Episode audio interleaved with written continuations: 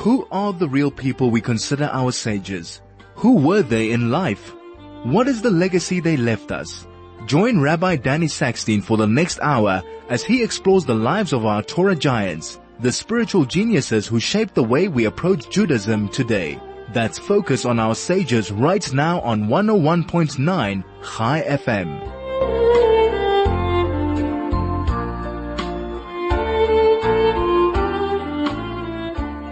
Good afternoon and welcome to Soul to Soul. It's always great to be with you on a Wednesday afternoon. A cold Wednesday afternoon, although it's supposed to be spring, we're all feeling the chills a little bit. The forecast is that from tomorrow it will clear up, so we look forward to some warm spring weather.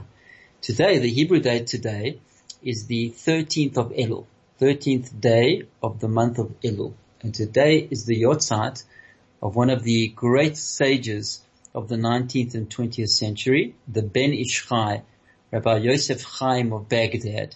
who was born in 1834 and died on this day in 1909, 111 years ago. Um, he's known, Rabbi Yosef of Baghdad is known by his classic work Ben Ish. Um, he was, his parents were childless for 10 years after marriage and finally his mother made the long journey from Baghdad to Morocco to request a blessing from the great sage Rabbi Yaakov Abu Chatzera. The sage blessed her and said she would give, give birth to a child who would one day illuminate the eyes of Jews everywhere. Less than a year later, she gave birth to Yosef Chaim, who grew up to become the famous Ben Ish Chai. Both his father and grandfather served chief, as chief rabbi of Baghdad, and he inherited that position at the age of 25 and when he passed away, his son took over from him. So it was four generations of chief rabbis of Baghdad. He became one of the greatest modern day sages and still to this day, many of his rulings are very closely followed in the Sephardi world. In Baghdad, he was famous for giving a three hour drosha every Shabbos for over 50 years. He authored the great Ben Ish Chai, his classic Sefer. He also authored other works, commentaries called Rav Pa'alim and Ben Yehoyada, one of the greatest sages um, in the last 200 years within the Jewish world. So today is his 111th yahrzeit, the Ben Ish Chai, the 13th of Elul. I wanted to share with you some important ideas since we are in the month of Elul and we face, we're heading towards Rosh Hashanah um, and Yom Kippur, those awesome high holy days, what we call the Yomim Noraim, the days of great awe. And we all need to be doing some work, doing some spiritual work at this time and getting ourselves in line for these important days of judgment. The whole world on Rosh Hashanah is judged, whether we know it or not, whether we like it or not. All of us are being judged by the creator of the universe. Judgment begins at, at Rosh Hashanah and is concluded at Yom Kippur. And so it's a good idea that we at least do something to address this reality, to address the situation, and to get ourselves in order to somehow put together some sort of defense for ourselves as we are all being judged. The uh, Rambam says in Hilchos Tshuva, the uh, great and holy sage Maimonides says in his classic work Mishnah Torah, on the section of Tshuva, the laws of Tshuva in Perek Gimel, the third chapter, he quotes the famous Gemara in Kedushin. The Gemara in Kedushin says that everybody should view themselves as exactly half half. Chetzi chayev, chetzi zakai. Half on the side of guilt and half on the side of innocence. In other words, our track record um, is exactly in the balance. And if I do this mitzvah now, or if I do tshuva for the avera now, so that's going to tip the scales to the side of good. And if I do a transgression now, it'll tip the scales to the side of bad because everything is perfectly balanced. It's all half half and it all depends on this action that I'm about to do now. So the Rambam, the, based on the Gemara, says that this should be our mindset. Every single Jew should have the mindset that I'm exactly half off. I'm exactly in the middle. And based on the choice I make right now and the action that I do now, either I'll tip the scales in the side of favor or I'll tip the scales to the side of guilt. And so we should um, have that awareness and that then will motivate us to choose the good because we know that we're going to be changing ourselves and our whole status um, our whole level by choosing good because we'll tip the scale to the side of good in our record. Um, or vice versa if we chas v'sholem choose bad. So that should be the mindset of every person. And the Gemara goes on and says, the Gemara says that we should not only view ourselves at exactly half-half, we should view the entire world as exactly half-half. And this one single small action now is going to tip me to the side of good and tip the whole world to the side of good. Or this transgression will tip me to the side of, side of guilt and the whole world side of guilt. That should be our mindset. That should be how we see ourselves and how we see the world. And that therefore will motivate us to choose good and constantly to be aware of our responsibility and our ability, our opportunity to turn things around for ourselves and turn things around for the whole world. I heard uh, a talk by Rabbi Wawa Jacobson. He spoke to um, the South African rabbis on Sunday, and he said such a beautiful idea based on this Gemara and this Rambam that we often don't um, consider the importance of one single act and one single deed.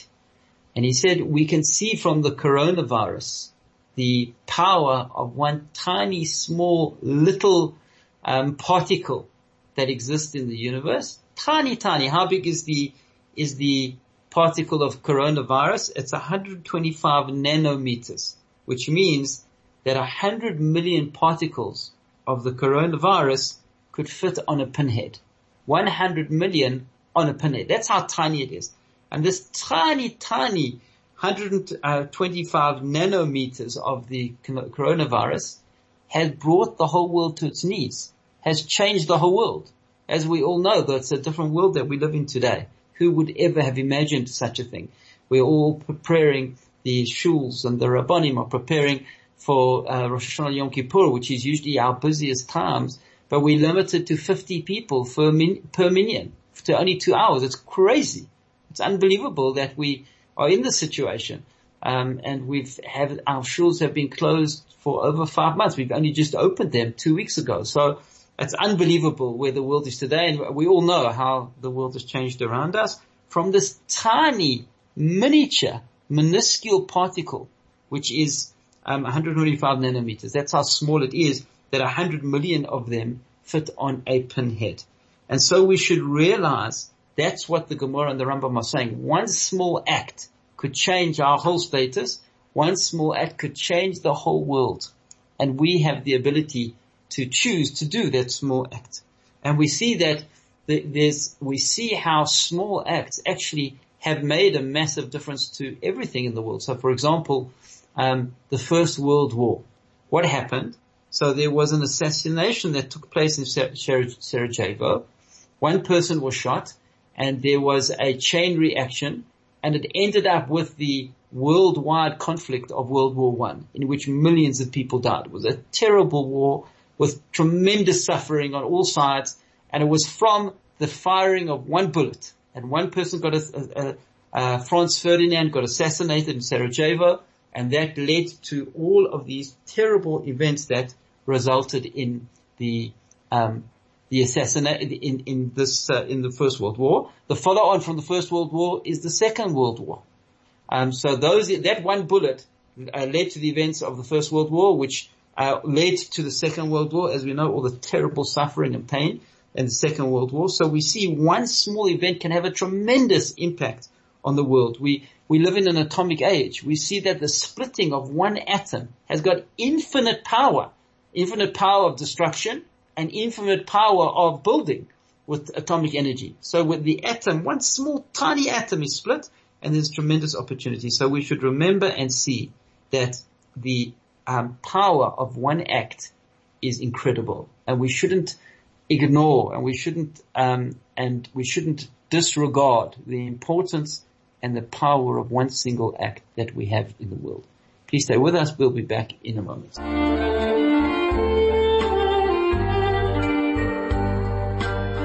This is Focus on Our Sages with Rabbi Danny Sackstein on 101.9 High FM.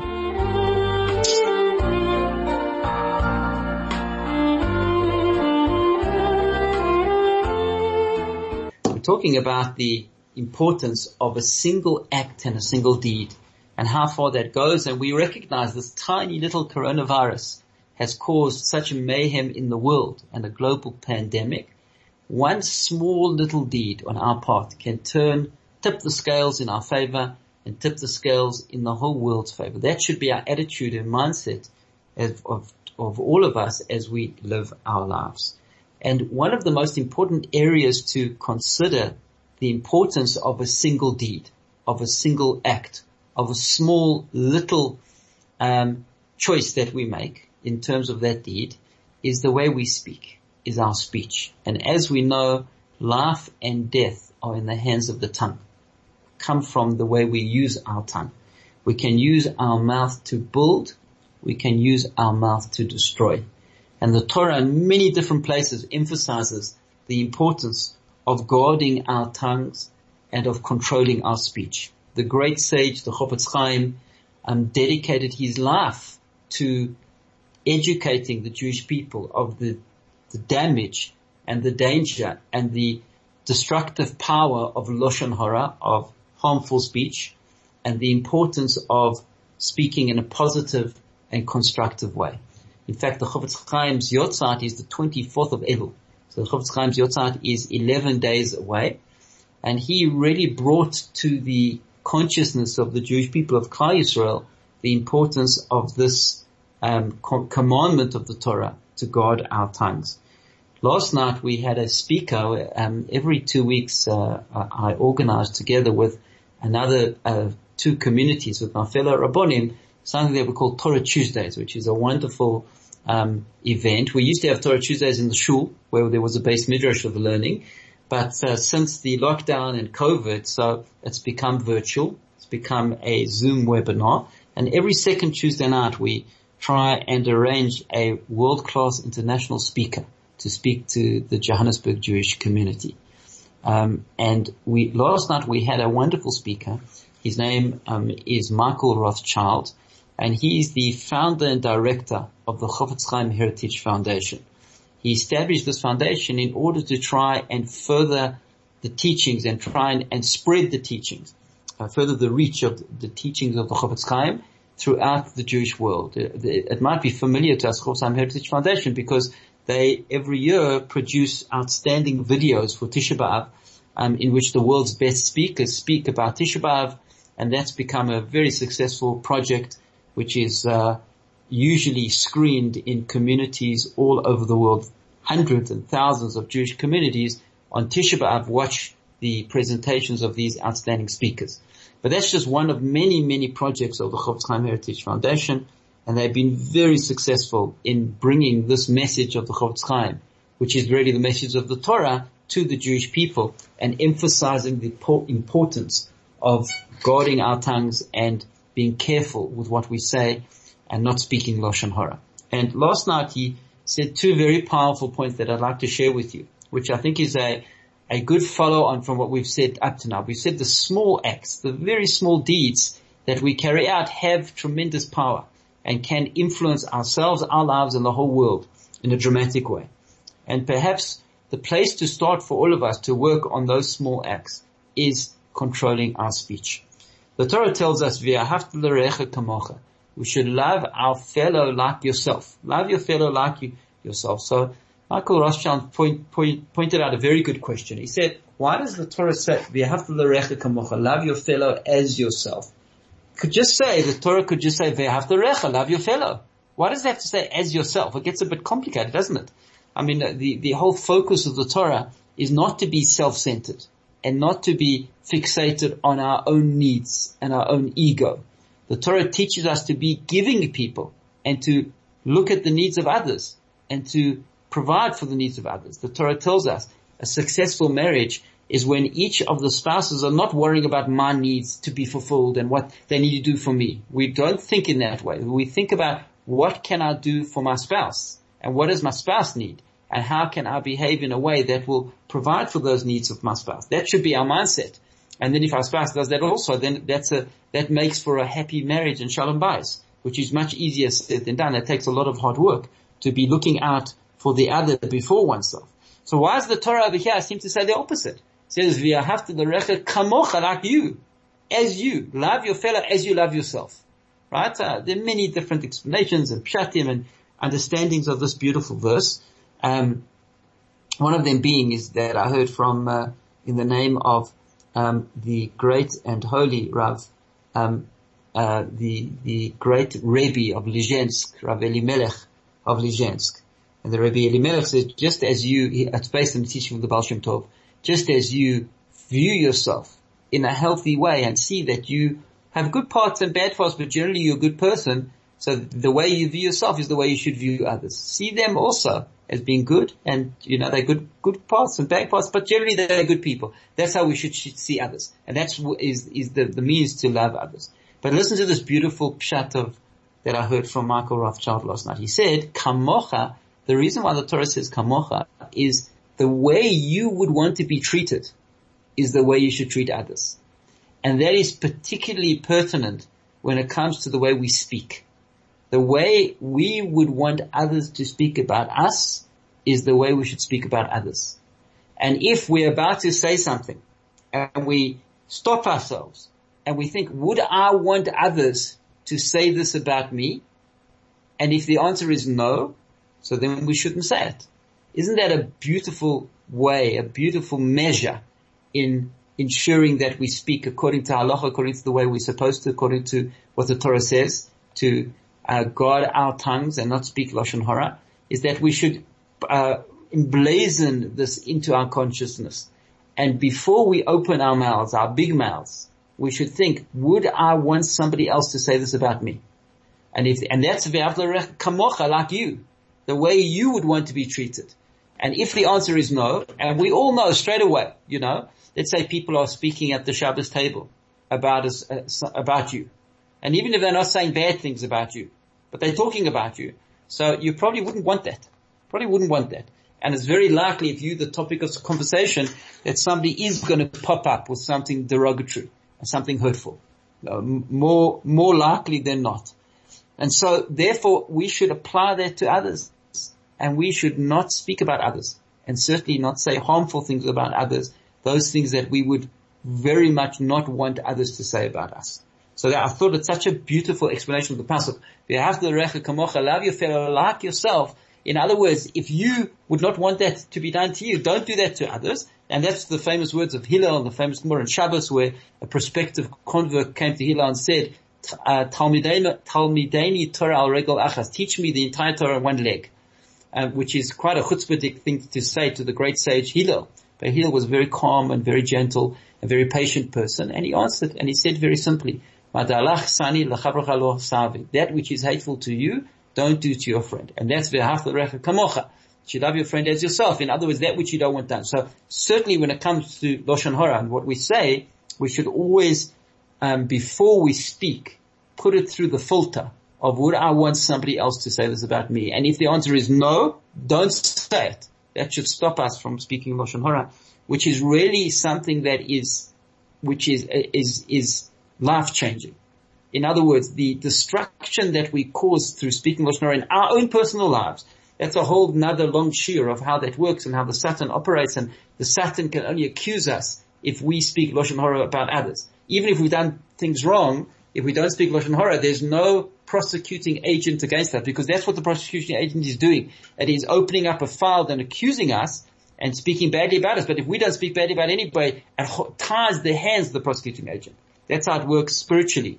Um, and, and, that's why Lashon Hara is so destructive because when we do say bad things about others, so then there's a tremendous amount of opportunity for the accuser to say bad things about us and about Klal Yisrael, about the Jewish people. So that's a bit of the depth behind why it's so destructive and dangerous. But we all should therefore be taking on now an Elul to try and make progress in this area, this very hard area of human development and of spiritual growth. And that is controlling what we say, controlling our speech. And by, by, this is the formula. By applying the formula, formula, that which you wouldn't want said about you, don't say that about others. Isn't that a brilliant formula? And if we could all live by this formula and bring it into action in our lives, um, it will change our lives. There's no question it will change our lives. And, and to control one's speech is something, as Michael Rothschild said last night, is something so sweet and so delicious and so beautiful.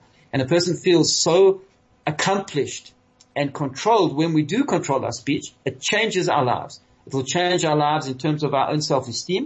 It will change our lives in terms of our spiritual record in Shemayim, about how they're viewing us and what our spiritual p- position and situation is in, in Shemayim. So that was a, a beautiful lesson about controlling the, even the small deeds and controlling our speech. And he also said a beautiful story that I want to share with you, which is the other side. Not only do we need to control ourselves not to speak in a negative, destructive way, we also need to control ourselves to speak in a productive, positive way. Rather than destroy, we should use our speech to build.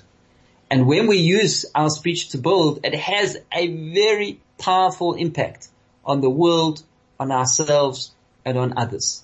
When we use constructive speech and we build others with our speech, so that is a very important thing in this world, a very important light that we need to bring into the world. And he told an amazing thing. He said his mother is now 99 years old. Bli Hara lives in Yerushalayim, Ir Hakodesh. And when she was 93, he was visited her. He lives in America and she lives in, his parents live in Yerushalayim. And, um, upon his visit to his mother, his mother was a Holocaust survivor, is a Holocaust survivor. She was from Germany. The family were from Mannheim in Germany. And he said to his mother, tell me what, uh, uh, take me back to your life when you lived in Germany. What's your first memory of living in Mannheim in Germany? And she said, I remember, this was when she was 93.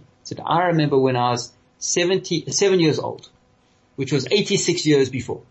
The first, the memory that, that is in my mind is I was walking in the street with my mother and a certain lady who actually became part of their family, her son married, uh, Michael Rothschild married her, married this lady's granddaughter or something to that regard. I don't know if I got the details right, but whatever. This lady said to her mother, what a beautiful child you have. And um, Michael Rothschild's mother, 86 years later, remembered those words of that lady, that she said that she's a beautiful child. That stayed with her for 86 years. What happened in those 86 years of, of his mother's life? Unbelievable things happened. They, um, uh, that was in the year, I think 19, um, 1920, I think he said. So uh, uh, soon Hitler came to power and the, the, uh, 1927 I think it was, was 1927. She was born in 1920, so it was 1927.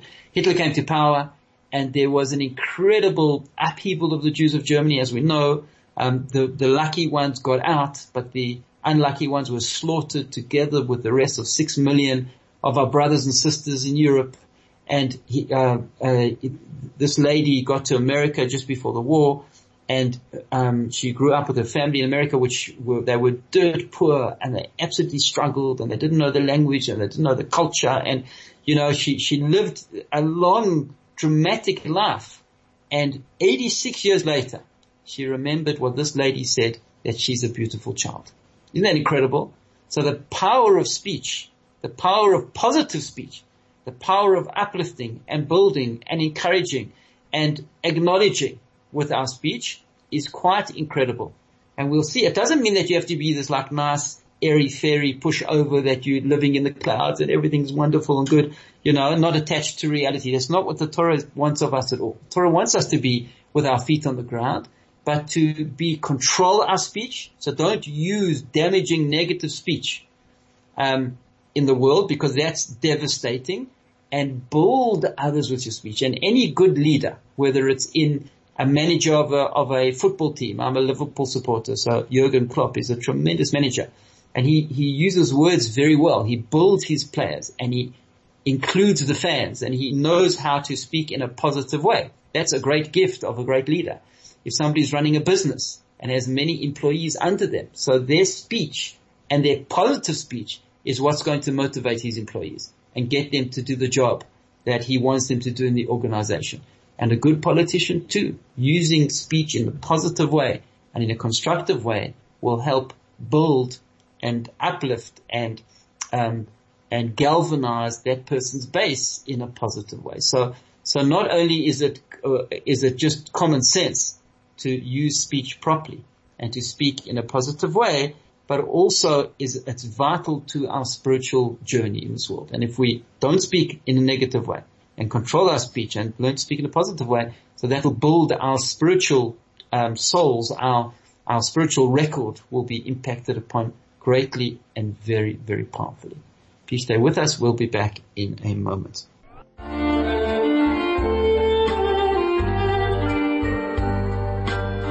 This is Focus on Our Sages with Rabbi Danny Sackstein on 101.9 High FM.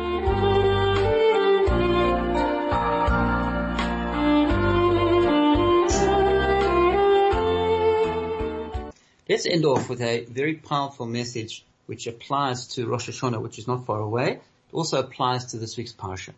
The Gemara in Rosh Hashanah Daf Tes Zayin Amud Beis tells us, Amar Rebbe Yitzchak Kol Shana Sherasha B'Tichilasa Mit Asheres B'Soifa. That any year that a person is Rasha, which means lowly or impoverished in the beginning, at the end will be wealthy. What does Rashi say? Sherasha B'Tichilasa Israel oisim atzman rashin b'Rosh Hashanah, the daver the daber tachanunim utfila keinian shemat uh, tachanunim yedaber rash. So that's referring to the Jewish people in Rosh Hashanah that make themselves humble and submit to Hashem with the saying of supplications and prayers. So the Gemara is saying any person who makes himself a rash, somebody who submits themselves to the prayers to Hashem in the beginning of the year, mit asheres b'soifa, will be wealthy at the end of the year. Okay, so we need to understand that Gemara. It's a very interesting, fascinating Gemara. So the way to understand that Gemara is actually comes from this week's parsha, a midrash. The midrash Tanchuma says, with regard to parshas Bikurim, that um, when Moshe, so the, the, the, the parsha begins with Bikurim. What are Bikurim? Bikurim were, it's an, a, a, commandment from the Torah, the beginning of this week's parsha, parsha Ki Savo, that when the first fruits emerge on the trees, so the farmer needs to mark off the first fruits. So as the blossoms come out, the first blossom on each tree, the farmer must take a red, um, a red piece of material, a red piece of cotton, a, a elastic band, or tie it around that first blossom. And when that fruit ripens, the first fruit ripens, so the farmer must put it aside and bring it up to the Beis Hamikdash at the end of the harvest. And that's usually done Shavuos time, which is the harvesting time. So all of the first fruits of each tree are put aside. They put in a basket, in baskets, and they brought up to the Beis Hamikdash. And the Bikurim ceremony was one which was very powerful. Um, there, there, was a, a, a great a fanfare made of it, and there was music, and there was a whole procession, and the um, farmer would then present his first fruits, his basket of first fruits to the Kohen in the Beis Hamikdash and make a whole declaration which is, um, which is listed, which is told to us in the beginning of this week's parsha. So the Midrash says that Moshe Rabbeinu saw that the Beis Hamikdash would be destroyed. So you can only bring Bikurim when we have a temple, when we have a Beis Hamikdash. Moshe Rabbeinu saw that the Beis Hamikdash would be destroyed and he therefore instituted the davening of Shacharis, Mincha, and Maariv. The three tefillahs that we daven. So every Jew is obligated. Um, a Jewish male is obligated. A Jewish woman, it's voluntary. She's not obligated, but it's a, it's recommended to daven three times a day, in the morning, in the afternoon, and in the evening. So the question is, what has Bikurim got to do with davening? What has the destruction of the Beis Hamikdash and therefore the inability to bring the Bikurim got to do with Moshe instituting davening morning, afternoon, and evening. So the answer comes from a pasuk in this week's parsha. In fact, the pasuk upon which this midrash is brought. The pasuk at Shlishi, in the, the third aliyah of this week's parsha says, Hayom hazeh Hashem lokechem la'asos ha'ele. So this day Hashem has commanded you to do all of these laws and all of these commandments. What does Rashi say on those words? Hayom Hazeh. So it's Pasuk Tes Zayin. So Rashi says, on Pasuk Tes Zayin, the following. You need to find the Pasuk in Rashi. Here we go. Tes Zayin. Hayom Hazeh, Hashem lokechem et tzavacha, b'chol yom yeh be'enecha chadashim. Kilu bo b'yom nitzavisa alehem. The Midrash Tanchuma says that this day, every day, the mitzvahs should be like they are, were commanded this day. In other words, they should be exciting, they should be fresh, and they should be exhilarating and they shouldn't be stale. The day the mitzvahs were commanded when something new happens and something new that's dramatic, it's powerful and it makes an impression on us and it's fresh and it's exciting. We know that about many different things in our lives, especially now we've been in lockdown and we've been limited to our homes for months. And when we have our first guests over or when we go to shul for the first time or when we go to eat out for the first time, it's very exciting. It's new again. It's fresh again. But when we have been doing that every day, it loses its excitement and freshness. So Rashi says that the Bikurim represent that newness, that freshness, and the mitzvah should be fresh and new.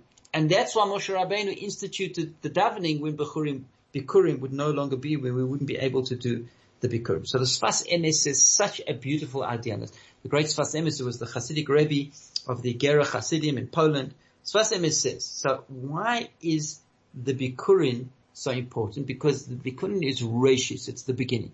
The beginning is central. Because if at the beginning we acknowledge that it's come from Hashem and it's not me, so that puts us in a whole different mindset, a whole different world. In other words, we should realize how powerful that is for a farmer. A farmer who's plowed the ground, who's planted the seeds, who's watered the plants, who's harvested the he's spent many, many hours of hard blood, sweat and tears over this crop. And now finally it produces the, the, the fruit, the crop, whatever it is. And he then has the capacity to say, it all comes from Hashem. It's not me. It's not Teva. It's not nature. This is all a blessing from above. The farmer who does that is tapping into spiritual reality. And that's very hard to do because we live in a physical world and material world and it's quite easy for us to disregard the spiritual element to each part of our lives and to lose ourselves in the physical and just to be operating in a very materialistic, physical, single dimensional plane. But to be able to at the outset acknowledge that this is from the blessing of Hashem. This whole world is Hashem's world. And the fact that my, I've got produce and the fruit has grown and the produce has grown, that's a gift from Hashem. That's min Hashemayim, that comes from above. So that's something I need to acknowledge Hashem for. And when I acknowledge Hashem, so I live in a different world. I now tap into spiritual reality, into eternity, and I'm not limited to this physical material world, which is a very powerful idea. We've explained upon it briefly when we return after this break.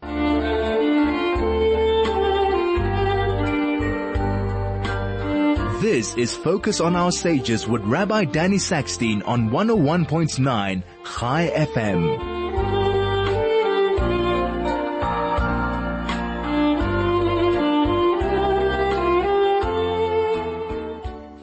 So we're talking about the concept of bikurim, which means the Sfas Emes says recognizing that it comes, that all comes from Hashem at the outset, at the beginning, at the start. You see, it was not me, but it was Hashem. When a person is able to do that, they then tap into a spiritual world and a spiritual reality, and that counters the normal fading and waning and deterioration of the physical world the makeup of the physical world, the normal natural, um, the natural process within the physical world is that things get old and things age and things deteriorate with age. That applies to everything. And Hashem shows that, shows us very clearly with everything in the physical world, whether it's our physical bodies or whether it's our cars or our homes or anything physical deteriorates as time goes on. It's only the spiritual world that remains fresh and remains new and remains exhilarating and doesn't fade and doesn't get old and tired. And so that's why the Bikurim, when a Jew gives the first fruits and dedicates them to Hashem, it's not just saying thank you to Hashem, it's acknowledging that the world is Hashem's world. Hashem created the world and everything in it is by the grace of God, is through Hashem's blessing. When we tap into that reality, so then we tap into the spiritual world. And that's a world that doesn't deteriorate and doesn't get old.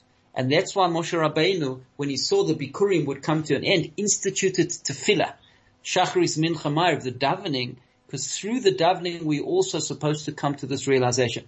We start our day by davening to Hashem. First thing we do, we're not allowed to do anything else before we daven, not allowed to eat before we daven, not allowed to get involved in business before we daven, we shouldn't exercise before we daven. We should daven immediately. First thing we do, because we're setting the foundation of the day. The basis and foundation of the day is to recognize that this is a new day It's a fresh day. It's been recreated by Hashem. This is Hashem's world and we are here to serve Hashem in the world. And likewise, Mincha is the beginning of the afternoon and Ma'ariv is the beginning of the evening. The three stages in the day, each begins without the tefillah, without davening, acknowledging that it's God's world. And when we do that, we then supersede the deterioration of the physical material world and we enter into a new realm. And that's why the Pasuk says that you, that the mitzvah should be new, should be like new or every day, each day, if we're tapping into a spiritual reality, so it's a whole fresh, new, exhilarating world. It's not old and stale and tired. So that's the Bikurim, and that's davening, and that's the power of, of being connected to the spiritual world. And that's why we started by saying that the Gemara in Rosh Hashanah says that if we begin the world as a rush, so that it'll end b'soifa mitasheres, it'll be, we'll enjoy a, a, a wealthy uh, year at the end of the year. In other words, we lowly by davening to Hashem at the beginning of Rosh Hashanah and acknowledging the world is Hashem's, so then it won't get old and stale. Hashem's presence will be with us, and the well of Hashem doesn't dry out. The well of Hashem continues to flow and doesn't diminish, whether with regards to the material existence in this world and whether with regards to our spiritual existence. If we tap into the well of Hashem, it's constantly refreshing itself and ongoing. Thank you so much for listening and have a wonderful day.